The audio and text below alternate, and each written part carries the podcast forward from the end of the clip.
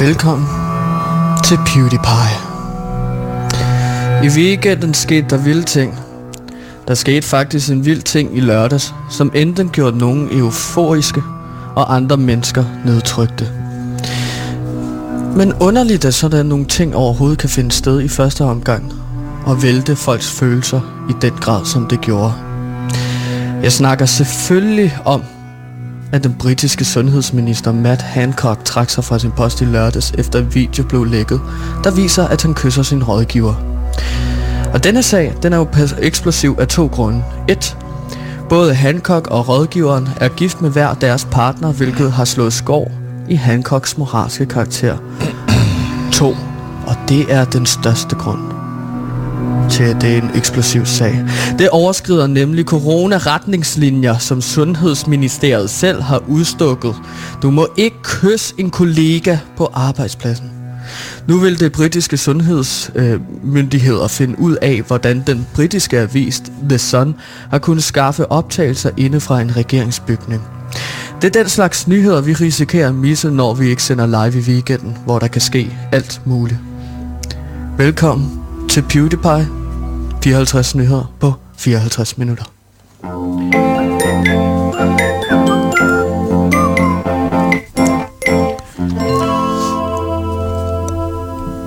Kantemir, vi tog den lille smule i sidste uge, føler jeg, da øh, Danmark slog øh, Rusland. Og nu er det overhovedet ikke, fordi at stemningen den skal vende på nogen måde. Jeg synes, vi har været i fremragende humør. Vi har haft en super sjov weekend. Ja, Men vi tog den også... meget. Ja, det er der. Men vi tog den også der, hvor du efter øh, øh, dagen efter Ruslands sejr snakkede rigtig meget om storke, øh, og vil have rigtig meget fokus på storkeungerne i Danmark. Det er Ja. bare vigtigt, at vi, Mm. vi som program øh, ligesom tager fat om alle de her ting, som danskerne går rigtig meget op i. Og det, som danskerne går rigtig meget op i, det er jo lige nu. lidt øh, det britiske øh, det politiske landskab. Nej, det, det, det, det kan jeg love dig for. Og det er ikke for... Blandt andet. Blandt andet. Ja. Ja, ja der, jeg har slet ikke hørt den her nyhed før nu. Jeg, det, det er ikke, den, den er gået for min radar forbi. Fordi okay. Det, her, det, der har fyldt i min weekend, er selvfølgelig, at Danmark har slået Wales ud, og vi nu skal møde kvartfinalen mod Tjekkiet. En, en kamp, som jeg, jeg ved, du har set, fordi vi var på stadion sammen. Ja. Og med ja. de ord, Gantemir, og en lille reprimande til at starte med. Øh, og du skal være glad for, at jeg sidder længere fra dig, fordi øh, så havde jeg også lige givet dig en trykker i, i skallen. Fordi det, det, det er jo sådan, vi har givet efter kritik på vores program.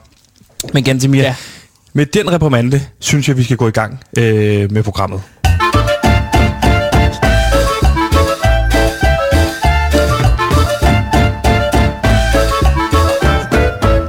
En lille smule nymetal til at starte programmet ud på. Gantemir, er du okay? Du sidder Jeg er bare så rørt. over hvad? Fordi at Danmark, vi er gået videre i Europamesterskaberne, og jeg kommer bare til at tænke på den følelse, jeg var i, i, og den stemning, jeg var i, da jeg så kampen sammen med dig, Sebastian. Fuldstændig vanvittig stemning. Men inden vi kommer til det, så sidder der måske nogle lytter derude og tænker, hvad er det her for et program? Er det et program, der primært snakker og øh, analyserer den britiske regering? Nej, det kan jeg love jer. Nu bliver du, nu bliver du rørt igen, kan jeg mærke. Ja, Det er ikke et program, der går så meget op i den britiske regering, at det er noget, vi sætter særlig fokus på. Det regner Nej. heller ikke med, det bliver i dag. Nej, det her nej, det nej. er et nyhedsprogram, et aktualitetsprogram, som går op i, hvad sker der ude i verden. Vi er 54 nyheder på 54 minutter. Det er en garanti, vi lover dig, og det er det, du kan tage med i banken. Fordi denne her, øh, det her program, vigtigste opgave, det er, at når du har hørt det her program, så føler du dig fuldstændig sat ind i alt, hvad der sker. Du har fået alle nuancerne, og du har Ja. fået alle de nyheder, du har brug for. Mit navn er Sebastian, øh, jeg er Flowmaster, og det er også mig, der giver reprimander på redaktionen, når Simon ikke er til stede, vores producer. Og over for mig, der sidder så vores researcher og indholdsansvarlig, manden, der står for at levere indhold til programmet, som ikke udelukkende bliver om den britiske regering, men selvfølgelig også kommer til at handle om landsholdet. Velkommen til researcher og indholdsansvarlig Gantimir Ertugrar Skov. Gantimir, han har til research med. Han har også indhold med. Bum, bum, bum, bum. Gantimir har nemlig researcher. Også indholdansvarlig. For Gantimir, han er researcher og indholdansvarlig. Og Gantimir her. Halløj. Gantimir her. Jeg researcher indholdansvarlig, så sagt sus med, om jeg ikke har sørget for, at der er kommet 54 nyheder på, øh, på 54 minutter. Ja, du kan se, at du lige har væltet et glas vand, som vi måske lige skal have styr på, øh, ganske, fordi det er jo sådan, at vi jo normalvis sender øh, på Christianshavn, men det gør vi ikke i den her uge, fordi vi er i det, der hedder en flytteperiode. Det er overgangen til, at vi skal ind og sidde på Pilestræde, øh, hvor du er jo, der, i og med at du er blevet sikkerhedsdirektør, har stået for indretning og det hele derude er, er top notch, når vi kommer ud og skal sidde hos Berlingske, Ja. som har jo har opkøbt os. Men der sidder vi ikke endnu, så vi har fået sendekofferten med, og og øh, vi sender for din lejlighed igennem den næste uges tid. Og ganske mm. indtil videre har vi jo siddet i entréen, slash dit værelse. Ja. Øh, og så har vi været i køkkenet, øh, det var vi i fredags. Og i dag, der sender vi, vi er jo på sådan en lille øh, rundtur i din, din lejlighed, sender vi inde på øh, din roomie Leonardos Ja. værelse. Og Leonardo sidder her til højre for mig, kan jeg sige.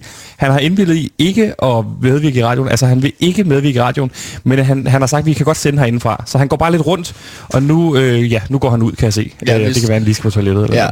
Hvis der larmer lidt en gang imellem, så er det simpelthen bare min italienske roommate, Ja. Leonardo, der er medicinstuderende Ja. og er kommet til Danmark gennem den Og vej. nu er han jo lige gået ud af værelset, og han snakker ikke super godt dansk, så vi kan jo godt sige, at din fineste opgave, eller et af dine mål i livet, det er at få deporteret ham ud af landet. Og Ja. hvorfor er det, du er, ikke er så vild med Leonardo i Jeg virkeligheden? synes egentlig, han er generelt irriterende. Øhm, han er han er en fyr, som øh, spiller meget øh, sød, men jeg har regnet ham ud. Ja, indtil videre har han jo været super flink. Han har lavet noget frokost til os. Ja, og det, Lasagne. er, og det er fordi, at du er kommet, Sebastian, så han vil gerne give dig et godt udtryk, men jeg har regnet ham ud. Ja. Altså, jeg har engang taget ham i at hælde en hel liter vand, bare ned ud over min seng. Der var ingen grund til det. Altså, han har taget en hel liter vand Ja, og hældt ud over din seng. ja. Og han sagde, at det var fordi, at det var begyndt at brænde. Fordi at øh, jeg åbenbart havde efterladt en eller anden form for... Ja, der kommer han så lige ind igen det er der. så ulækkert, Leonardo. Han forstår heldigvis ikke dansk, så han, vi kan jo godt tale om ham, kan man sige. Leonardo. Ja, men du siger, at han har hældt en hel liter vand ud over din seng, men det var fordi, han påstod, der var ild i den. Ja, fordi at jeg åbenbart havde efterladt en eller anden form for elektro... Øh, øh, øh, nogle ledninger, som så ikke duede rigtigt, og så var der så gået ild i den. Så du har sat nogle ledninger ind i en stikkontakt, men hvor der bare var åbent i enden med kover, og det har du så lavet ligge i din seng. Ja, det var nogle ledninger, jeg selv ligesom havde konstrueret og lavet, fordi at jeg vil gerne have den rigtig gode strøm. Det, du ved, ligesom når man, når man laver sine egne projekter derhjemme, fordi at så kan du gøre det lige præcis på den måde, som du allerhelst vil. Øh, så jeg havde lavet nogle universal ledninger. Øh, så Du har lavet nogle universalledninger for at få bedre strøm end de andre i, i ejendommen, eller hvad? ja, så går Er det ligesom, når man, når man jo. i en, en router, der kan man jo gå ind, tilgå forskellige porte, og en af de her porte kan jo så være, at alle de andre ikke er på, og derfor har du bedre net. Så du har lavet dine egne ledninger. Ja, altså grunden til, at de hedder universale ledninger, det er jo fordi, at de passer til alt. Der er jævnstrøm, Ja. du ved, og vekselstrøm. Og så de ledninger kan tage alt. Og det er jo sådan nogle, jeg har bygget, øh, med, uden at kigge på opskrifter, men fordi at jeg er en håndværker, Ja. guds nåde. Og dem har du så sat i din seng, så gik der i din seng, og så var Leonardo inde for at slukke det. Ja, det er hans historie, ikke? Ja. Men jeg nægter at tro på, at vi ledninger, der kan gå ild i dem. Nej. Ikke noget af det, jeg bygger, går der ild i. Nej, men Så. i forhold til, hvor mange gange vi har sendt øh, øh, på loud, hvor at øh, øh, signalet er rådet, fordi du er begyndt at bide i ledninger, fordi du sagt, det kan man sagtens gøre. Så tror jeg måske mere på Leonardo i den her situation. Gantemir, vi har jo været i Amsterdam, og det synes jeg faktisk i virkeligheden, vi skal snakke om, og det skal vi lige efter den her nymetal skiller. En skiller, du jo har komponeret. Gantemir, ja. øh, vi var jo på, øh, hvad kan man sige, en form for faglig weekend i Amsterdam, inviteret af Kop og til øh, et form for arrangement, som så tilfældigvis sluttede med øh, en tur ind og se Danmark mod Wales i Amsterdam. Sikke en kamp, Gantemir. Øh, vi kommer til den rent, jeg ved, der er mange, der sidder og lytter med derude, som er der for det faglige. Hvad er det, altså for at forstå det rent taktiske i kampen. Ja. Men i stedet for, lad os lige prøve at snakke om den oplevelse, vi var dernede. For mig at se, ud af mine øjne, altså mine simple øjne, 4-0 på stadion, to mål af Dolberg. Det var jo fuldstændig fantastisk. Jeg kan ikke få armene ned. Og det er altså begge to. Jeg, jeg sidder ikke bare med en arm op. Nej, nej, altså det, det er tit, når det kommer til sådan nogle resultater som 4-0, hvor vi faktisk mere eller mindre dominerer kampen, så bliver vi jo så glade. Ja. Og så kommer EM-feberen, så der var der også krammer. Vi, vi krammede for første gang i lang tid, ikke? Og du er vi virkelig ramt af det, du nogensinde kalder EM-feberen. Det er øh, varm Det pande er og tør hoste. og ja, og jeg er forkølet rigtig meget. Ja. Og, Og Ja. via den her faglige arrangement, så slap vi jo også for alle de her coronatest inden, så det var bare grønt armbånd og så ind på, på stadion ganske mere, ikke? ja, der gik de jo ud fra, at vi havde taget sådan en coronatest, inden vi kom på Kop og Ja, det forsikrede Kop og Kande jo om, øh, lige præcis. Ja. Gantemir, lad os måske lige... Vi havde, det, jo, det var jo ligesom også en kamp mod uret, fordi vi havde jo 12 timer i Amsterdam. Ja. Så vi har jo ikke lang tid. Vi kommer nærmest lige ind til kampstart, og så har vi jo så øh, 12 timer der fra kl. 18. Og der tager vi jo direkte bagefter kampen. Der har Kop og Kanden lejet sådan en rooftop bar, der ligger i Amsterdam, der hedder Sky Lounge Amsterdam. Sikke en tur på den øh, Sky Lounge. Der mødte vi jo også nogle andre danske fans, som også var kommet ind via det her faglige arrangement. Ja, og jeg har det på den her måde, og det havde du det også. Øh, Så vi snakkede om, nu er vi her, nu er vi i Amsterdam, så lad os bare bruge de penge, som vi har nu, og ikke bekymre os, hvor meget vi bruger. Så du var rigtig god til, at så gik jeg op til barn og betalte med mit kort, og så gik du op til barn med mit kort og betalte. Mm. Og på den måde, så fandt vi ligesom frem til en løsning, hvor vi bare drak så mange cocktails og champagne. Du var især glad for, hvad var det nu, øh, cocktail? Dom, øh, nej, det var jo champagne Dom Pignon. Det er det, du snakker om, ikke? jo, Det skal jeg lov for, at du fik helt nogle af dem på din regning, Gantemir. det, øh, som vi plejer at sige i Amsterdam, er det ikke okay? så På Amsterdam Away. Ja, lige præcis. Og, der, og, vi fik da også købt en hel masse flasker af dem, fordi du var også meget glad for ligesom at hælde det ud over de andre danske fans. Øh, Helt vildt. Ja. Og der vælger du Det var- også at du gøre noget kontroversielt, fordi de valesiske fans kommer over herind øh, på baren. Øh, der kommer et par stykker ind på baren. Og øh, ja, der, der bliver vi jo rasende begge to. Du tager jo den champagneflaske til mange penge. jeg troede, den var tom. Ja, men det var fuld. Ja. Og det er jo, hvad det er, så du kaster jo øh, flere champagneflasker faktisk, efter de her valesiske fans. Lige præcis. Jeg var, men der vil jeg sige, jeg var jo selvfølgelig af den overbevisning, at, øh, at de var tomme. Ikke? Men øh, det slår jo to af dem ud i en så voldsom grad, at øh, ambulance, der kommer ambulance, pis og lort, der kommer kørt ind. Så jeg, jeg er sådan ganske mere, vi skal videre. Vi skal ikke, som de hele tiden siger på landsholdet, vi skal ikke hjem. Vi skal, skal videre. videre. Og der ligger to øh, valisiske fans der er ved at få bløde. Så lad os komme, lad os komme derud af. Øh, og det, det er der, du er med på, Ja, ikke? det var lidt mood killer, ikke? Jo. Så vi to... Det var som om, at stemningen døde i takt med, at de her valisiske fans øh, også, også gjorde det. Så vi, øh, vi ja, så vi besluttede jo for at tage videre, fordi Danmark havde jo lige vundet 4-0, mand. Ja, ja, der kommer en fyr, der hedder Jonas, der så fat i kraven på os og siger, dreng, vi skal videre, fordi han havde også stået og kastet flasker, så vi var ikke sikre på, hvem af os tre er det lige, der har ramt. Ikke? Men han siger, at vi skal ned i noget, der hedder Red Light District. Og det er jo et spændende distrikt, ikke? Ja, jeg har jo ikke været i Amsterdam før, men det har du. Og du sagde, det skal vi bare, der skal vi ned. Så, men ja. vi skal lige hæve 40 euro, hvis vi skal derned. Ja. Så vi, vi får jo alle sammen hævet 40 euro, fordi jeg har jo været på Red Light District i forskellige sammenhænge. Gode buffeter. Øhm, Ja. Og øh, jeg du var fik, på udveksling også, så jeg fik oplevet en hel masse. Det er gang med, du kan faktisk købe sex dernede. Det fandt jeg jo ud af på udvekslingstur tilbage i år 2016. Ja. Så jeg har jo en del erfaring med den her gade, Red Light District, som er en meget historisk gade. Ja, ja. Og vi går forbi på et tidspunkt nede i det her område. Det er en fyr, altså med lysegrøn. Jeg tror, jeg tror det ligner, altså det er popsangeren Christoffer, men det kan det næsten ikke have været. Ganske det, det, det, tror jeg næsten ikke. Men vi kommer ind, du siger, vi skal ned i det her, og vi skulle blive ved med at gå og gå af den her vej. Jeg siger, skal vi ikke snart bare ind et eller andet sted, hvor der er øl og hygge? Men nej. Jo. vi skal helt ned for inden, for der ligger sådan en lille gyde af en art, hvor man så skal banke fire gange på den murstensvæg Ja, som så øh, virkede til at være en dør, hvor man så kommer ind, og så en efter en kommer vi ind i sådan et kulmørkt rum. Man afleverer sin 40 euro, kommer ind i det her rum, Ja. og så kommer der en ind, og jeg vil sige, at jeg var lidt skuffet over den oplevelse, fordi det en, kommer en ind, og så i et minut, ja, ja, ja, altså bare lige for at tage lytteren med på rejsen her. Det er, det er jo, det, vi for helvede er i gang med. Nej, men jeg vil bare sige, at du lægger dine 40 euro på et øh, øh, koldt øh, betongulv, ikke? Så, så det er ikke på et bord. Så, så du lægger du lægger dine 40 euro ned, og så Ja. kommer der en hånd ud med lange negle, og så hiver pengene ind fra Ja. under døren. Lige præcis. Det er måske også en fin nok detalje at få ind. Men så er det, vi sad der jo en gang, jeg ved ikke, hvad du oplevede, det fik vi ikke talt om. Men så Jeg jeg, tror, vi har oplevet det, det samme ting. jeg, man bliver sat på en stol, og så kommer der et menneske ind af en art, med røven først, og så slår en prut i et minut, helt knastør, lige i skallen på dig. Og så det var det. Så skulle man gå igen. Og jeg havde andre forventninger, du sagde, det her det bliver så frækt, dreng. Men det var da også så frækt.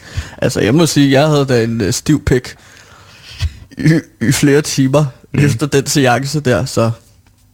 Øhm, så, ja, så, så, så for mig så var det rigtig rart at komme derud. Så det har været en rigtig fed bytur indtil videre. Vi har været op og slås, og vi har fået stiv pik. Og nu vil vi så... Derefter tager vi så på klub jo.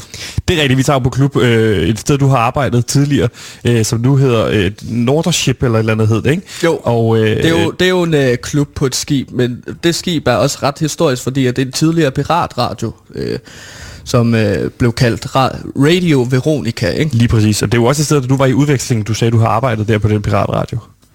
Ja, Og det er jo min første erfaring med radio. Det er ligesom at sidde der og lave noget piratradio, hvor vi sendte nogle forskellige nyheder og spillede noget musik. Det var mest D&D faktisk, bandet D&D. Ja. Øhm, det var de glade for. Du havde jo en teams, team hver, hver nat øh, på, på Radio Veronica. Hvad var det, du sendte der?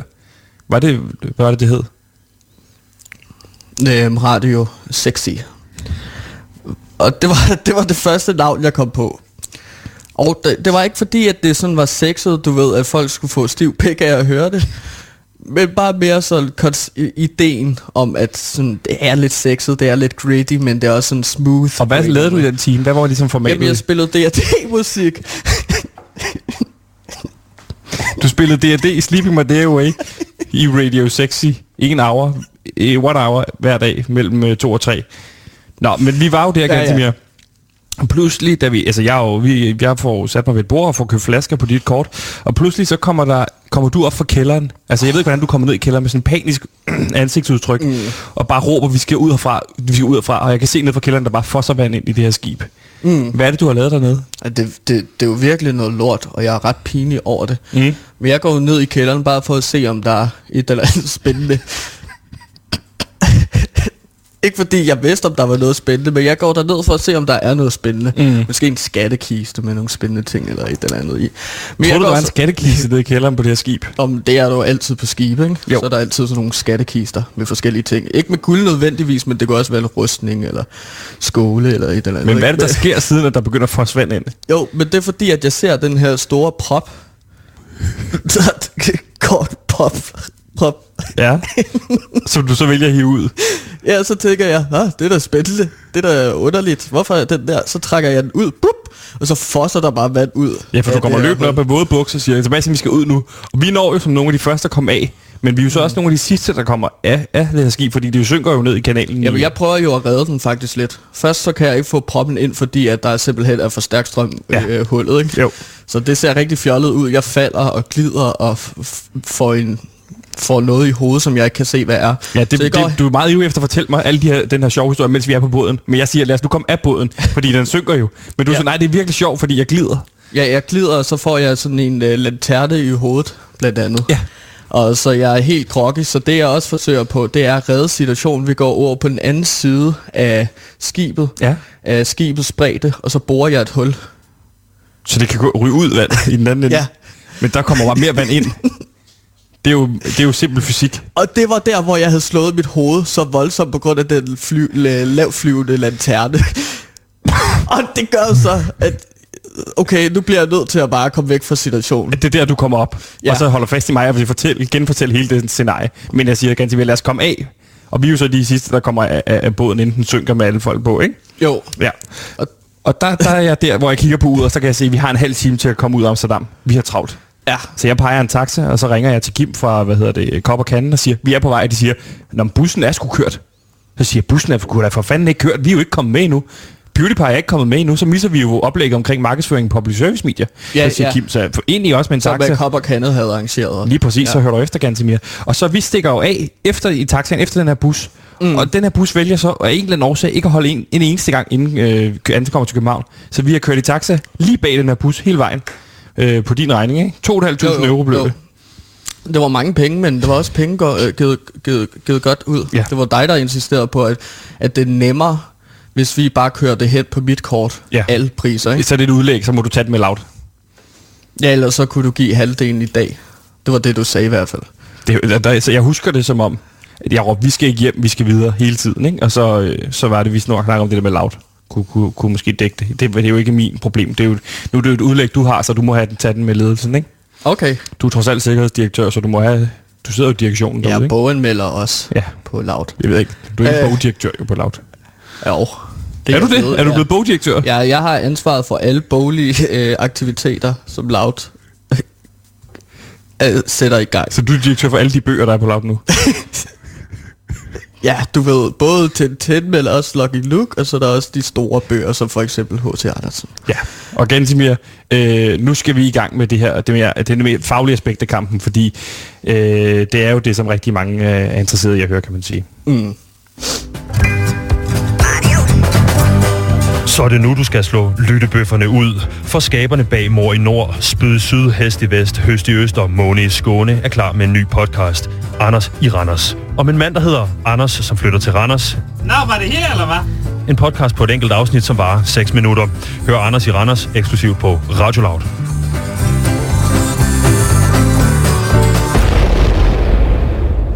Og Gantemir, mange mindes jo allerede og har set highlight på highlight af kampen i går, men jeg synes måske bare lige hurtigt, vi skal høre, hvordan det lød på DR1 i, uh, i lørdags, da vi slog Wales 4-0. Og videre god bold til Kasper Dolberg, højrebenet, Dolberg, afslutning, afslutning! Yes! Kasper Dolberg, din dejlige dreng. Han er virkelig en af gudesønnerne. Brathwaite, han har farten, Brathwaite i straffesparksfeltet på tværs. Det er Dolberg, Kasper Dolberg! Så er der dobbelt Dolberg til Danmark. 2-0. Joachim Mæle til højre benet. Bliver lidt spidsvinkel over til venstre benet. Joachim Mæle selvfølgelig. Mine damer og herrer, der er magi i luften. Joachim Mæle er bare en evig god fortælling her til Andreas Cornelius. Brathwaite til venstre benet. Brathwaite, ja, ja, ja, ja. Gantemir Boogie Woogie i Amsterdam, det var det jo så også efterfølgende for os. Men jeg gad egentlig godt at høre lidt mere omkring det faglige, det taktiske i sådan en kamp. For du så jo kampen øh, gennem øh, dine fodboldbriller, øh, mm. som du tog på rent fysisk. Øh, og jeg ja. ved, du har vendt kampen efterfølgende med. Hvem er det, du har vendt kampen med? Nå, men jeg har jo vendt kampen med Thomas Grausen blandt andet, og så har jeg også vendt det med Sebastian Stanbury og Flemming Poulsen. Så det, de ord, der kommer nu, er jo ligesom konsensus blandt sportsjournalister i Danmark. Det er sådan ja. her, vi har valgt at formulere, øh, formulere det her analyse af kampen. Mm. Og din helt korte analyse, hvis man skulle sige, bum, det her det er Danmark-Wales, helt kort fortalt. Hvad er så din analyse af Danmark mod Wales? Jamen, jeg håber ikke, at danskerne er glutenallergikere, fordi der er sat med krummer i Dolberg. Ja. Og han spillede jo en helt... Det er jo den her krumme øh, analogi, har du lavet rigtig mange gange. Ja, øh, og jeg præsenterede den for Thomas Grausen og Flemming Poulsen og Sebastian Stanbury. De var sådan, det har vi aldrig tænkt over før. Nej, du sagde, du har snakket rigtig meget om krummer øh, indtil videre. Ja, filmen krummer, ikke? Ja. Men hvis vi ligesom, øh, fordi at, jeg ved godt, at du er glad for krummerne, at at de, ja, referen- ja. Ja, de referencer kan du godt lide, men nu vil jeg faktisk gerne snakke noget rent faktisk øh, fagligt og Ja, sportsligt. fint. Øhm, jamen, det var en helt igennem fantastisk kamp. Især Kasper Dol- øh, Dolberg, han, øh, han spillede suverænt. At det var, han scorede to mål. Ja. Og jeg må faktisk sige, at jeg er lidt skuffet over Kasper Julemand, der jo er landstræneren på holdet, at han tager Kasper Dolberg ud. Fordi at det, man snakker om øh, til fodbold, hvis man ikke ved det, det er jo det her koncept hattrick. Og hattrick, det er, når du scorer tre mål. Ja, han, fordi Dolberg scorer jo i 27 minut, 48 minut, og i så det 69 minut, der bliver han jo så skiftet ud. Mm. Der havde du håbet på, at de lod, ham blive på banen. Ja, så han lige kunne få det tredje mål. Fordi at det synes jeg vil være dejligt for den dreng, der er jo krummer i ham. Ja. Øhm, Og der er jo også det her med, at der er jo, der er jo også tre krumme film, ikke? jo, jo, så det er jo hat-trick. Øhm, øh, det, det, det er jo øh, filmens øh, øh, ligesom Jeg husker selv sport, eller BT's overskrifter dagen efter øh, øh, Krumme 3 kom ud, så stod, der stod bare, så er der hat-trick. Ja, Så de her Krumme har gjort det igen, ikke? Og det, det fede og interessante, det er jo også i krummerne, i træerne spiller de faktisk fodbold i. Så altså, de her film, de kan jo en hel masse, når det kommer til øh, fodboldreferencer. Gansimir, nu er jeg nødt til at spørge dig rent fagligt. Er du ude i, fordi nu har du snakket om Krumme igennem hele den her slutrunde. Man har jo tidligere snakket om den her øhm, blæksprutte, der kunne forudsige resultater. Jeg ved, de i år på Radio 4 bruger en mink øh, for at hovere over for alle de her minkejere, der har mistet Ja, deres mink. Radio 4 er simpelthen så forfærdeligt. Ja, det er meget lavt, øh, det de har gang i over på Radio 4. Øh, men du er ude i at sige i virkeligheden, at det er krummerne, der kan forudsige, hvordan det her EM slutter, Det har, hvis man været, analyserer krummerne. det har været mit go-to under hele slutrunden, og jeg har kun haft ret. Hvis Danmark- du har været i tvivl i forhold til analyser, så har du sat krumme på. Hvordan har det hjulpet dig? Fordi i starten var det jo en metafor for, måske er der krummer i den her dreng. Ja. Nu du siger du, du direkte ser krummerne for at få din, den bedst mulige analyse op mod kampen. Jamen, jeg bruger forskellige metoder, men krummerfilmen er jo blandt øh, en af dem, som jeg bruger. Så sidder jeg der, og så ser jeg krummerne, og så kommer jeg frem til resultat. at, at så ser jeg krummerne, for eksempel øh, 1, 2 og 3, og så, øh, og så kommer jeg frem til, at der bliver sgu nok 4-0 med Mhm. Wales og Danmark. Ja. Øhm, ellers an, Hvordan kommer du frem til resultatet 4-0? Fordi, men der er jo... Altså, hvordan kommer du frem til, det via krummerne, at det bliver 4-0? jeg bruger alt mine mentale kræfter, mens jeg ser krummerne, Ja. og så kommer jeg frem til et resultat. Det var også blandt andet, hvor, hvor, hvor mange, altså, hvor, hvor, så kan jeg sidde sådan og sige, hvor mange gange siger de for eksempel, øh, øh, nu kan jeg ikke huske det, men sådan øh, blikkenslager i krummerne 2, ikke? Ja. Det er jo fire gange. Så det bliver til 4-0. Det bliver til en 4-0 sejr. Og det er det her, du har diskuteret med Sebastian Stanbury, Thomas Grausen og Flemming Poulsen. Og de er fuldstændig flot. De har aldrig tænkt over, at man kunne forudse kampe på den måde ved at se krummerne. Men må jeg så spørge dig? Ja. Danmark-Tjekkiet, det, er- det er den her modstander, vi skal møde i kvartfinalen. Mm. Ud fra krummerne, kan vi sige noget om kampen der? Jamen, vi kan sige, at det bliver en... Øh... Hvad var det for en kamp, du spurgte mig om? Fordi det er utrolig vigtigt, før jeg kommer med et resultat. Jeg siger Danmark-Tjekkiet, kvartfinalen. 2-0 til Danmark. 2-0 til Danmark. Ja, og det ved jeg, fordi at han har to forskellige slags huer på. I, øh... Jeg så jo krummerne her øh... i fredags, ikke? Jo. Eller i, i, i går hedder det, søndags. Øhm, men alle sportsjournalister har jo hver deres måde ligesom at, at forudsige ting på. Du ved, Radio 4 har jo så de her mink. Mm. Må pesten tage Radio 4 som kanal. Ja. Og jeg bruger så krummerne, øh, krummefilmen. Jeg ved, Thomas Grausen, han har en spokhund, der bor ude i skov i uh, Sverige, ikke? Jo. Og, og det, er jo, det er jo sådan forskellige måder at forudsige kampe på. Thomas Grausen har spokhunden, og så har Sebastian Stanbury sådan en python-slange, som han har. Sebastian Øh, en Stanbury har en pythonslange. Ja, en giftslange en faktisk. giftslange. Ja, Og hvordan forudsiger han så resultaterne? Jamen så har han... Øh, øh, men han har, han har den her giftslange, som øh, han har købt. Hvad hedder den? Han har flere forskellige. Øhm, den hedder øh, Sebastian Slangbury. Fordi okay. han hedder Sebastian Stanbury. Ja, ja, jeg er med på, jeg er med på ordspillet. Det behøver du ikke forklare mig. Ja, men så Sebastian Stanbury, han har den her giftslange, og så klæder han ellers øh, en rotte ud i fodboldtrøjer. Mm. Så for eksempel en, en, en rotte i Danmark, tror jeg, og en rotte i Tjekkiet, tror jeg. Ja, Og så ser han simpelthen, hvad er det for en giftslange går ombord i? ja. Den, den så går ombord i, hvad betyder det så, hvis den for eksempel spiser Tjekkiet? Jamen så betyder det jo så, at Danmark vinder. Fordi Tjekkiet rører ud. Ja. Så det, det er jo især en, der er god i knockout runden den her giftslange, ikke? Jo, jo. Øh, altså, den har ikke spist en dansk øh, rotte endnu. Okay. Øh, så han har jo været rigtig heldig, eller heldig, rigtig god. Vi er rigtig gode til hver vores måder at forudsige kampe på. Ja. Øh, krummerne Du bruger er krummerne, øh, Sebastian Stanbury bruger slangerne, og øh, hvad hedder det, Thomas Grausen bruger en spokkone i skovløn. Gantemir, jeg vil bare lige hurtigt øh, her til sidst også vende den kamp, som jeg, kan, jeg har glædet mig personligt mest til i, i meget lang tid. Det er jo sådan, at jeg er jo praktisk talt øh, halv, halv spanioler. Øh, hvis man Nå, kigger på de, de her år, så flyder der bare sangria øh, indvendigt. Nå okay, men hvem er i fa- din familie er spanioler? Det vidste jeg faktisk ikke. Nej, øh, min tante er flyttet til Gran Canaria for nylig, så øh, Ja, man kan sige, øh, vi var España las biblioteker, øh, som de siger dernede. Okay, vi skal jo spille i aften. Hun? Et par år siden, siger jeg til dig. Okay, undskyld. Øh, vi skal jo spille i aften, øh, Spanien mod Kroatien, inde i parken, og jeg glæder mig sindssygt meget. Jeg har selvfølgelig pressepladser. Øh, mm. Jeg har godt nok taget billetter i dit navn, da jeg jo har karantæne for parken. Men ganske Ja, ja. mere. Spanien, Kroatien. Jeg, kan, jeg må sige, jeg melder rent flag. Jeg kan, jeg, kan ikke, jeg kan ikke bedømme den kamp, fordi jeg er simpelthen for farvet. Jeg elsker jo øh, Barcelona og så videre. Mm. Hvad det, bliver det for en kamp? Kroatien, Spanien. Kan du komme med, med, med din analyse forud for sådan en kamp? Jamen, det bliver jo en utrolig svær kamp for begge hold, fordi at begge hold er gode.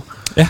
Og øh, så, på, så på den måde, så skal Spanien jo prøve at se, om de ikke kan spille bedre i forhold til at score mål. Ja. Hvor Tjekkiet så også gerne vil score nogle mål, ikke? Mener du Kroatien? Ja, Du sagde Tjekkiet. Spanien skal møde Kroatien. ja, ja. Ja. Nå, undskyld, men det er fordi, jeg blander øh, lande sammen. Kroatien spiller i dag. Nej, hvad? Kroatien spiller i dag. Mod Spanien Ikke. i Danmark. Ja, godt. Det, øh, nogle gange bliver jeg forvirret. Men Spanien og Tjekkiet, de skal jo så spille mod hinanden. Spanien, Kroatien. Spanien, Kroatien. Klart. Og det er i dag. Og det er i dag. parken. Ja. Så det er også derfor, kan jeg lytte, hvis I ser nogle spanske fodboldtrøjer derude, eller kroatiske fodboldtrøjer. Så er det nok Sebastian. ja, øhm, s- ja, så er det nok øh, nogle spanioler, Mm. som for eksempel Sebastian, der Ja. render rundt i byen. Men det bliver jo en svær kamp. Og, øh, men jeg, jeg, jeg vil gerne gå ud og så skyde på mål. Øh, en lille fodboldreference. Og så siger jeg, at den ender 2-0 til Spanien. Uff, det er jeg glad for at høre. Hvem ja. Kan vi forvente som målscorer? Jeg Er der en, er der en, en, en spanier, du vil fremhæve som værende? Han, han kan gå ind og gøre det. Jamen, jeg vil forvente, at sådan en angriber, som for eksempel... Øh, uh, men der er jo så mange at vælge mellem. fra Spanien, ikke? Så en angriber fra Spanien, og så en midtbane også. Og så, og så, og så, så, så, så, så, så scorer de jo to mål hver, ikke? En angriber og en midtbanespiller. Og så bliver det rigtig, rigtig godt. Øhm, det bliver også en ubehagelig kamp at se på. Ja. Jeg tror, at det bliver sådan en voldsorgie, faktisk. Du tror, det bliver et voldsorgie? Jeg tror, at Tyrkiet, øh, Kroatien, bliver meget sure over at være bagud 2-0, så de kommer altså til at gå i blod. Der skal du ikke græde, Sebastian, fordi at det bliver ikke sådan en, hvor de så slår hinanden ihjel, men det bliver en meget voldelig kamp, Ja. Hvor øh, der kan godt være et øje, der bliver prikket ud. Okay. Jamen, Men, øh, øh, det bliver jo spændende. Øh, 2-0 siger du. En angriber, et angribermål og et midtbanemål fra Spanien mod Kroatien. Og øh, Danmark-Tjekkiet kan vi også forvente en 2-0 sejr til Danmark, når den kommer der til. Men det er jo nok ikke sidste gang, vi snakker om den. Det er i hvert fald nogle af de kampe, man kan glæde sig til i det her Euro 2020, som bliver ved med at overraske. Så kommer podcasten, vi alle har ventet på. Fra skaberne bag Mor i Nord, Spyd i Syd, Hest i Vest, Høst i Øst, Måne i Skåne og Anders i Randers er klar med den nye, gribende podcast Lina i Kina, hvor vi følger Lina Raffenstrøm om udelukkende at slå igennem i Shanghai. Men du skal simpelthen øve dig, til du bløder. Det gad hun ikke, hende der. En podcast på en del afsnit. Hør Lina i Kina eksklusivt på Radio Loud.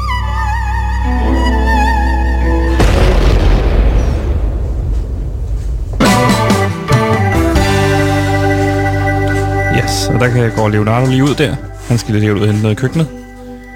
Yes, sådan der. Vi Det er er jo som sagt... mand, han ikke bare kan blive siddende. Ja, nu sidder vi jo ligesom på hans værelse og sender. Fordi vi sidder jo som sagt på din roomie, Leonardos værelse, og sender lige nu.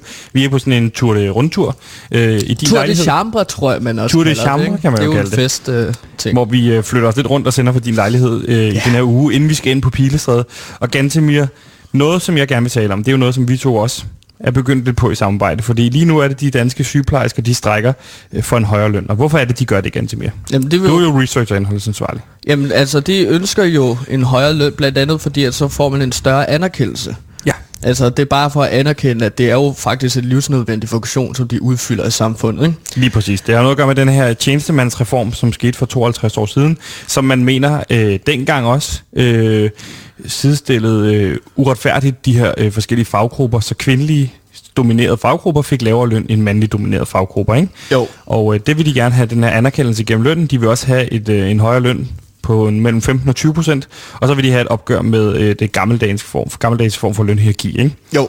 Og Gantemir, det betyder jo lige nu, at der er over 5.000 sygeplejersker, der strækker. Og tidligere, der har du jo været ude på sygeplejerskernes side og give dem masser af gode råd til, hvordan øh, de kunne demonstrere og strække for at gøre det mere effektivt. Og hvad var det for nogle råd, du havde dengang? Nå, men altså, de gode råd, som jeg havde, det var blandt andet sådan ja. Leonardo. Lad ham nu bare komme Nu ind. kommer Leonardo. altså. Du gør kun mere ud af det, hvis du skal nævne det, hver gang han kommer Man ind. gør det for at provokere mig. Nej, det gør han simpelthen ikke. Han, han han. kommer tilbage med noget lasagne nu. Ja, det, Manden er jo sulten. Lad være med at sidde og grække fuck til ham, Gantemir. Skal okay. Godt. Men, Hvad var det for nogle gode råd, du gav sygeplejerskerne i sin tid? Nå, men at at det kunne for eksempel være at starte nogle blodige opgør, hvor man øh, tager bat, og der ligesom er sat sammen med søm, eller hvad man siger, sådan, du ved, tage fakler og høtyv med ud, og så stikke nogle mennesker, bare for ligesom at vise, at det betyder virkelig meget for jer sygeplejersker. Lige præcis, fordi når de så kom ind på sygehusene, øh, så havde de jo så ikke mulighed for øh, at blive hjulpet, fordi dem, der skulle hjælpe dem, det var dem, der havde stukket dem ned, ikke? Jo, lige præcis. Så, så det var nogle af de fantastiske råd, jeg havde, og Lord and Behold, de fulgte ikke øh, de råd. Og Nej. Der kan man sige, se hvor I er nu. Lige præcis, ikke? Det er jo stadigvæk en, en, en lav løn. Og lige nu, ganske mere, hvis man jo cykler rundt i København, så kan man jo se, den måde, de har taget det til på, det er ved at fylde gaderne i København, og så juble af folk, for ligesom at, at skabe noget sympati på den måde. Og jeg ved, du havde et opgør tidligere i dag, da du cyklede over Dronning Louise's Bro øh, med sygeplejerskerne, da de jublede. Mm. Øh, hvad var det, der skete der? Jeg troede, at det var jo sådan en form for sarkastisk øh, ting. Ja, det, er, det, det vender man sig til, når man arbejder på Radio Loud, ikke? Jo, præcis. Men der, der følte jeg mig alligevel lidt provokeret Mm. af, at de stod og jublede. Så jeg, jeg begyndte at tænke på, hvordan fanden rammer jeg dem igen. Ja. Så jeg er faktisk kommet op med en øh, fantastisk idé, føler jeg selv. Det må, og det er ikke kun en idé, du selv synes er fantastisk, fordi jeg må jo- sige, ja. jeg jo også synes, den er fantastisk, fordi Gantemir, du har jo startet et vikarbureau, der hedder Dit Plaster, mm. og det er et øh, vikarbureau, som du i samarbejde med mig har fået mig ind i, eller du har fået mig ind i det her øh, vikarbureau. Og Ja. det er et vikarbureau, der går ud på at hy- hyre en masse sygeplejersker ind, skruebrækkere, som så vi kan vi, øh, vikariere ud til de, syge, de sygehus, der rent faktisk står og mangler en masse Sygeplejersker. sygeplejersker lige nu. Ja, og grunden præcis. til det her, det er en rigtig god idé. Det er jo fordi, at øh, du viste mig det her opslag tidligere i dag med CEPOS, den her politiske tænketank, øh, liberale politiske tænketank, Yes. som viste, at sygeplejerske, og undskyld mig, men de får næsten 43.000 kroner i løn. Kan man Så jeg har brokke sig over Kan man det? brokke sig over det? Kan man det? Der har jeg det sådan her. De store idioter, der står på Don Lyses bro, get back to work, I får 43.000 kroner om får måneden, ikke? så mange penge. Det er jo tæt på 50.000 kroner, hvilket er halvdelen af 100.000 kroner, ikke? Lige præcis. Og vi, der, der, får vi jo, altså der kan vi jo øh, bare blankt igen. Det får vi altså ikke. Vi får ikke 43.000 kroner om måneden for at sende radio. Nej, du får det- knap nok 4.000 kroner om måneden. Ja, hvilket Det også gjorde på, det øh, så voldsomt, øh, øh, altså sindssygt, at jeg brugte så mange penge i Amsterdam. Men det, det er en anden sag. Og jeg synes bare, at de her sygeplejersker er så fucking grådige. Lige at, præcis. At det har bare gjort os til at ville vores vikarbyrå endnu mere. For Lige præcis. Vores vikarbyrå, Dit Plaster. Vi sidder lige nu i to t-shirts, hvor der står hashtag Dit Plaster, øh, som du har fået lavet. Øh, du har fået skudt en masse kapital ind i virksomheden. Hvem er det, du har fået kapital fra til at starte det her op? Jamen, øh, der har jeg blandt andet snakket med fætter øh, Brian. Du, jeg, du, jeg skal gøre det klart for dig, da vi startede det her øh, sted op, dit plaster, at vi ikke skulle have Fætter Brian med. Jeg ved godt, at han har en masse know-how inden for, hvordan man er iværksætter, men du, du har, har du simpelthen taget imod kapital fra øh, Fætter Brian? Øhm, der er ikke noget, der er skrevet under på noget endnu. Men han, har, han havde en masse penge, som han ville skyde ind i vores vikarbyrå. Han sagde, at hey, ja, det jeg penge, har han har fra det mundbindsfirma, I startede op sammen, hvor Ja, du lagde en masse kapital i hans firma. Og sokkefirmaet også. Sucks Øh, to be sucked. Ja, for. Men han ved jo en hel masse omkring, hvordan man øh, altså ligesom får øh, noget information ud omkring øh, øh, det gode ved vores vikarbyrå. Ikke? Han, han, jeg, jeg er ikke helt sikker på, hvad det er, han kan, men han har en masse know-how, siger han. Og det tror jeg godt, vi kan bruge okay. i vores... Øh, Hvor meget har han skudt ind i firmaet? Øh, han har skudt øh, 200.000 kroner ind. Okay. Jamen, så synes jeg, for, for det første, så synes jeg, at Fætter Brian viser, han ved det. Men ganske mere, hvis man skal forklare vores forretningsmodel, nu er det ikke sådan, vi er så meget for det, og, og forklare øh, præcis, hvad det går ud på. Nej. Men det går ud på, at vi hyrer en masse øh, vigarer. Vi giver dem fast i løn, 35.000 upfront, sikret penge, selvfølgelig plus feriepenge og, og, og pension, når det kommer oveni. Mm. Ja. Og så tager vi så 43.000 for dem, for de får 43.000 kroner, når man sender dem ud. Ja. Og på den måde, så hver eneste gang vi hyrer en vikar, Mm. mm. så tjener vi 8.000 kroner. Ja. Og indtil videre er det jo gået forrygende, Gantemir. Du har jo virkelig været ude øh, øh, efter øh, dit sammenstød tidligere i dag på Dronning Louises Bro. Øh, så har du sarkastisk, det var jo dit modsvar, hyret de her mennesker, der stod på, øh, på øh, Dronning Louises Bro til 35.000 kroner om måneden. Hvem er det, du blandt andet har hyret? Jamen, jeg har hyret en uh, Trine Petersen, Ja. og så har jeg hyret en Camilla Petersen. Er de søskende? Ja, det er de faktisk. Mm. Det er lidt sjovt, ikke? Nogle gange så passer det, at hvis man hedder det samme til efternavn, at man er familie med hinanden, ikke? Jo. Og så er det en Josefine Hansen. Ja. Og så den øh, en til, som jeg har hyret, det er faktisk min rigtig gode ven, Peter Pascal. Okay. Så, han er jo sygeplejerske. Ja. Så der har vi allerede fire stærke sygeplejersker i vores vikarbyrå. Så det er 8, 16, 24 år. Det er allerede 32.000 kroner tjent, Gantemir. Hvor mange af dem har du fået lejet ud indtil videre? Øhm, jamen altså, vi... Har du ikke fået nogen ud endnu? Nej, Så lige nu har vi en masse sygeplejersker. Hvor er de placeret henne lige nu? Fordi de er jo ikke inde på Leonardos værelse. Hvor sidder de her sygeplejersker henne? jamen de sidder jo på loud. Har du sat dem ude på Loud? Ja, de har Ude på fået, Christianshavn? Har, ja, ude på Christianshavn, vores gamle lokaler, hvor vi ikke kan være i længere. Der, kan, Men der, der er sat en masse sygeplejersker. Der, der sidder nogle sygeplejersker der med deres øh, kontorbord, og så venter de bare til, at tilbudene de, de falder ind, ikke? Jo. Som Og der er jo mange af de her øh, sygeplejersker, det er jo ved at blive også en historie, kan jeg se på forskellige steder. Øh, Farve også, øh, den faglige organisation. At øh, der er sygeplejersker, der allerede begyndt at bryde den her strække. Og det gør de jo, fordi de er blevet ansat i det her vikarbureau, der hedder Dit Plaster, som jo er vores vikarbureau. Ja. Men lige nu har du placeret, hvor mange sygeplejersker har vi ansat ude på Loud lige nu? Alt i alt Alt i alt, hvor mange sygeplejersker er der alt i alt? med 48. 48 sygeplejersker har vi, og Ja. vi har fået 0 ud indtil videre. Ja, Det er jo meningen, at vi skal, vi skal være ledet, der sender dem videre, så vi kan få de 43.000 kroner ind, som de får om måneden. Ja, og problemet er jo også, at vi allerede har skrevet det på kontrakt. Så lige nu så sidder de jo bare og får penge af os, Ja. som vi så udbetaler til dem. Øhm, og jeg må også indrømme, jeg tror, jeg får det ud af, at øh, altså, de, de skal jo have lige, have, de skal have lige meget løn, øh, De skal have løn lige meget, om de bliver lejet ud eller ej. Ja. Ja. Så det er jo sådan en fastansættelse i vores vikarbyrå, og det er simpelthen noget lort. Har du fastansat dem?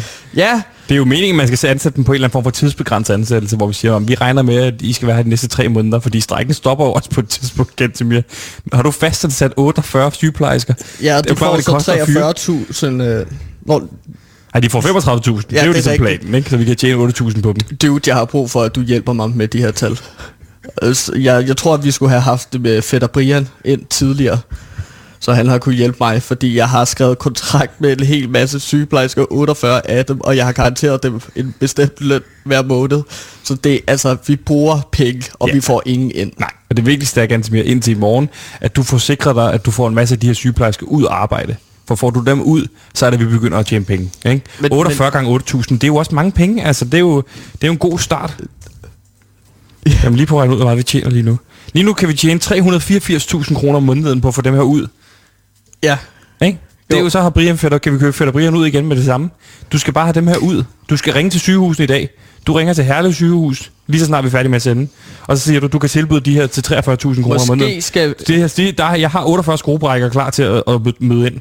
For de 43.000 kroner, de får i løn. Okay, jeg har nogle flere forskellige idéer lige nu, hvor jeg sidder sådan brainstormer. Ja, Enten så skal vi måske starte en voldelig demonstration, så fordi at så stiger efterspørgselen. Så vi skal bare ud og lave et eller andet masse øh, smadring. Ja. Og så får vi så, fordi at fordi der kommer til at være så meget pres på sygeplejerskerne. Så er vi nødt til at brain Det på, hvordan får man folk op at køre? Hvordan får vi startet et messeslagsmål? Det er oplagt Spanien-Kroatien. Er der nogle glidninger der, hvor vi kan få de to fangrupper til at slås? Det er Balkanområdet mod... Ja, ja, mod Spanien. Kan, kan man lave noget med Katalonien? ja. Kan man lave en Katalonien-demonstration ude foran parken? Det, så når det- de spanske fans kommer ud, så føler de sig provokeret, de begynder at slås. Og samtidig så laver vi en, en, en Bosnien-demonstration. Ja, så vi ja, får en ja, masse inviterer bosnier og fra, folk fra Katalonien.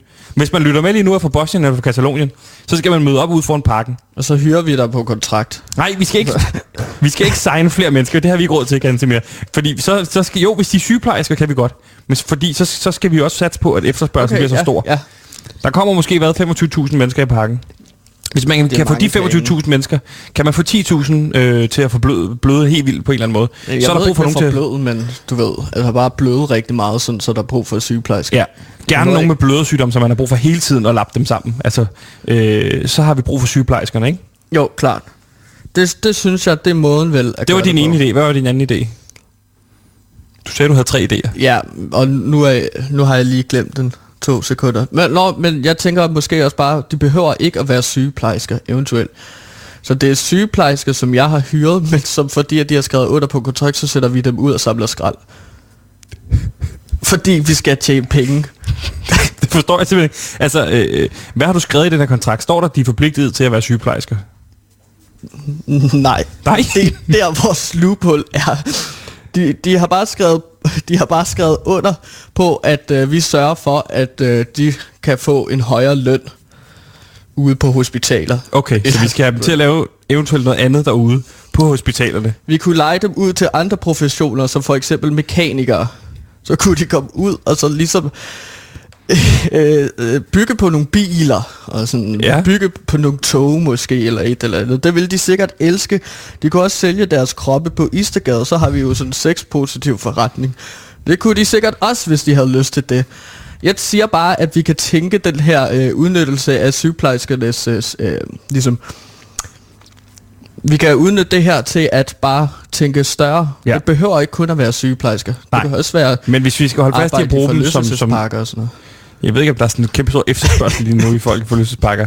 Noget, hvor vi kunne skabe stor efterspørgsel, det var, hvis vi spredte en ny coronavariant, for eksempel. Ikke? Nu har vi haft Ah. alfa, beta, delta og sådan noget. Hvis vi nu laver en epsilon-variant af den her øh, coronavirus, ikke? En endnu stærkere og, og endnu kraftigere spredning, så bliver der brug for sygeplejerskerne. Ja. Jeg ved, du har flere gange eksperimenteret i at, at, at skabe vira, altså virus, ikke? Derhjemme i, øh, inde på dit værelse. Jo, det er jo så en form for Omega X of Doom variant, som jeg har arbejdet på. Har du arbejdet på en? Ja, så, så har jeg jo siddet derhjemme i sådan en skur, der er ude i gården, og så har jeg siddet med reagensglas og prøvet forskellige kemiske processer for at opfinde en supervirus. Og, du ikke, det, ved, det var bare et hyggeprojekt. og hvornår har du gjort det her? Og hvordan er du sikker på, at du ikke selv er blevet ramt af den her øh, super, super spreder af virus? Ja, der er jo ingen kontrolbesøg, eller kontrolforsøg, øh, eller noget som helst. Det, det er jo en meget lavpraktisk måde at gøre det på, kan man sige. Jeg har ikke råd til at få det tjekket, alt det jeg laver derinde i mit skur. Det er, det er eliten, der har styr på det. Jeg laver bare noget, og så prøver jeg at ligesom sprede det lidt, for at se, om folk bliver meget syge. Og, og det er ikke rigtig lykkedes endnu. Okay. Men øh, jeg, jeg, jeg, jeg ved, at naboens hund blev ret syg, da jeg gav den noget. Sådan Okay. en grøn væske, Ja. som boblede lidt. Og sådan. Hvor er det, du har det her skur hen? Nå, men ude på Amagerbrogade, hvor jeg bor. Altså, du kan se Vi det. sidder på din... Jamen, Jamen, hvor, du hvor kan, er dit hvis skur du hen? kigger ud af vinduet, så kan du jo se det lille skur der. Det der skur dernede, Ja, hvor der er sådan, du ved, folk har lagt ting til det storskrald. er jo toiletskur. Ja, ja. Sidder du inde i toiletskur og br- brygger på den her virus? der er ingen, der bruger toilettet. Ganske mere. Det er også, nu vi snakket ud af sidebord. Det vigtigste er, at vi får efterspørgselen sted. Så hvis man er Catalonia eller Bosnia, så tag ud foran parken og start et masse slagsmål. Gerne hvis du finder en med blødersygdom. Og Gantimir, så må du arbejde videre på din nye corona-variant. Ja, min uh, Omega X of Doom. Ja, jeg er sådan set underordnet, hvad den hedder. Vi skal bare have de her masse sygeplejersker, vi har hyret ind på fastansættelser, ud i arbejde, så vi kan tjene penge på dem. For lige nu, der står vi og mister 48 gange 35.000 Gantemir om måneden. Lige nu står vi og mister øh, øh, 1,6 millioner Gantemir om måneden. Det har vi simpelthen ikke råd til. Vi skal have de sygeplejersker jeg, ud. jeg, jeg er også virkelig ked af det. At jeg, Og så må det, det grundlæggende må være, at sygeplejerskerne skal til at sl- s- stramme sig an. Altså, hvis I får 43.000 om måneden, det er virkelig grådigt at brokke sig over den Ja. ja. løn, ikke? det er fuldstændig vanvittigt. Vanvittigt. Endelig. Den nye lytterbasker er annonceret. For skaberne bag Mor i Nord, Spyd i Syd, Hest i Vest, Høst i Øst, Måne i Skåne, Anders i Randers og Lina i Kina er klar med podcasten Vin i Berlin, hvor Puk Elgård undersøger, om tysk vin kan blive for gammel. Okay, en af jer skal smage på den her, Mads. Du må gerne spille ud. En lang podcast på 12 timer og 16 minutter. Hør Vin i Berlin eksklusivt på Radio Loud.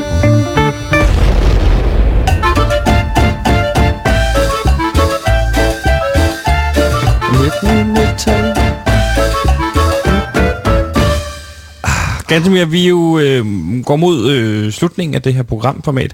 Øh, 54 nyheder på 54 minutter. Vi nåede de 54, så nu kan vi læne os tilbage med ro i sindet og sige, det er også vigtigt at kommunikere ud med lytterne. Det er ligesom noget, og det er jo også et krav i vores sendtilladelse, Ja. at øh, der bliver kommunikeret med lytterne. Det er jo mm. selvfølgelig svært, når der ikke er nogen lyttere, men du har heldigvis bygget den her robot, som du har taget med ind på Leonardos værelse, som mm, er, du kalder den Lyttertron 3000, og som kan skabe øh, fiktive lytterdilemmaer, ikke? ud fra andre radioprogrammer. Jo, præcis. Jeg har puttet en masse sms'er ind, som har været, altså blevet sendt ind til andre radioprogrammer, og så har jeg puttet dem ind, så den ligesom kan agere ja. lytter. Og så kan vi virke meget relaterbare, fordi vi netop øh, gider at gå op i, hvad lytterne laver. Ikke? Jeg, jeg kan, komme, kan svare på nogle dilemmaer, som er det primært uh, Lyttertron sender til os, ikke? Jo, og øh, den første, vi har fået ud i dag her, den sidder jeg med her, der står, Hej PewDiePie, jamen så er den gal igen. Jeg kommer til at skrumpe min børn med min skrumpepistol. Jeg lever af at være opfinder, men min nyeste opfindelse har ført til, at mine børn nu er på størrelse med min tommel. Jeg er bange for, at have smidt, jeg er bange for, at jeg har smidt dem ud øh, med skraldet, men min største frygt er, hvad jeg dog skal sige til konen. Skal jeg være ærlig og sige, at børnene er skrumpet? Øh, lad os finde dem på et gakket eventyr. Eller skal jeg forsøge at opretholde en kompliceret løgn, som risikerer at føre mig ud i et gakket eventyr? Og Gansimir, jeg ved, det er jo noget, du har erfaring med, fordi du selv er opfinder. Ja, og der er det jo tit, at ting kan gå galt. Hvad tror du, han har, øh, ham her, øh, han hedder Peter, kan jeg se, jeg har skrevet ind. Hvad tror du, Peter har forsøgt at lave, siden han er kommet til at lave den her skrumpepistol? Tror du, det er det, der har været målet? Jamen, jeg tror, det er da en genial idé at opfinde noget, der vil hjælpe med øh, flytningen, for eksempel. Hvis du kunne skrumpe møbler, Ja. så kunne du meget nemmere flytte dem, og så kunne du så skrumpe dem op igen. Du ville jo også have et mindre impact på klimaet, hvis du skrumpede mennesker. Øh, og på den måde ville du kunne få mere ud af dine penge rent faktisk. Det er jo faktisk en lille god idé, jeg fik der. Jeg synes, at det er en genial idé, som du både har fået her, men også som han, øh, vores kære opfinder. Tænk på flygtningekrisen. Alle de mennesker, vi kommer ind fra øh, Syrien. Skrump dem og sæt dem ind i en lille boks øh, et sted. Ikke zoologisk have, øh, men, men bare sådan sæt dem et sted, hvor de ligesom, så fylder de ikke så meget, så det er faktisk altså, ikke stort dem problem. et sted. Altså sådan op på Byg et en lille bitte mini, et loft, eller hvad? miniby i Køge, for eksempel. Så sæt dem derud, så det er ligesom, øh, alle de flygtninge har et kæmpe stort areal at bo i. Et minikø. Okay, nå. Jamen, altså, Nu tænker jeg bare stort. ja, altså, du kan jo også putte dem i Lego-byen. Det er en god idé. Nu har vi jo været der. Så kan du prøve at sige, Nå, men skal vi prøve, hvordan det er at være i Amsterdam? Jo, det er lige derovre Amsterdam, fordi Amsterdam jo ligger ved siden af, og så ligger der øh, Nyhavn, og så ligger der, de er ja, altid ja, Lego by, ja. ikke? Det, det kan jo en masse, det her. Det synes jeg er en genial idé.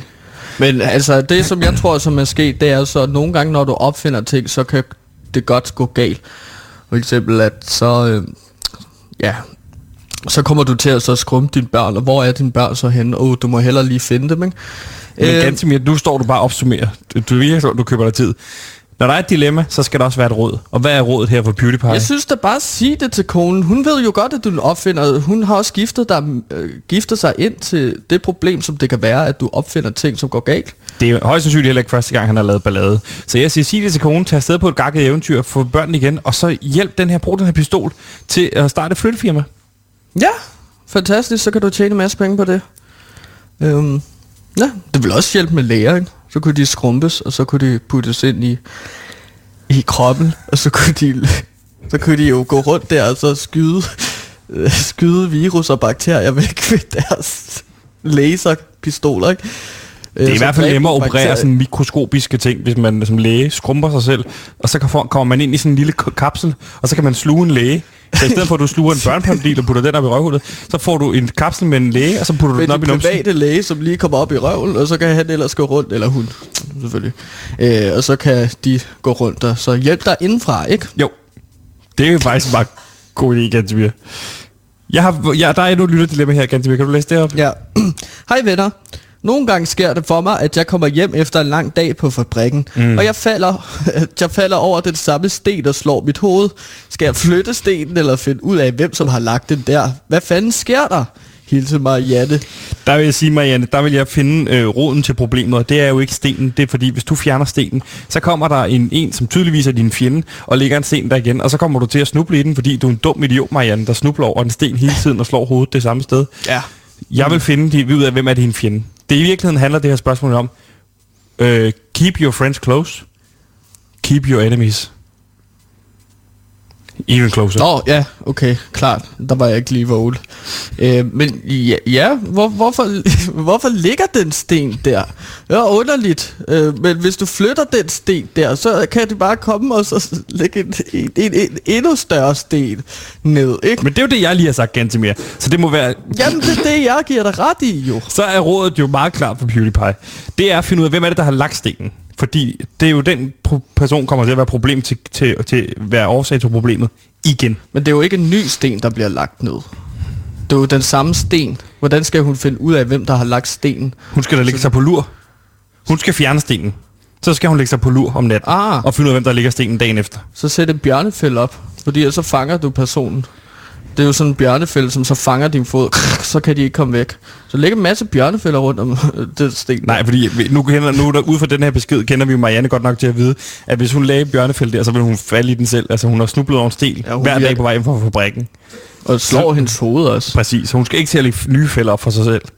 Hun skal lægge sig på afstand med et videokamera, gerne GoPro, øh, og så skal hun finde ud af, hvem er det, der, der gør det her, ikke? Mm. Og så skal hun skrive ind igen til os og sige, hvis hun har fundet ud af, hvem det er, der gør det, så skriv ind, og, øh, hvad, hvad blev løsningen? Hvem, hvem, hvem gjorde det?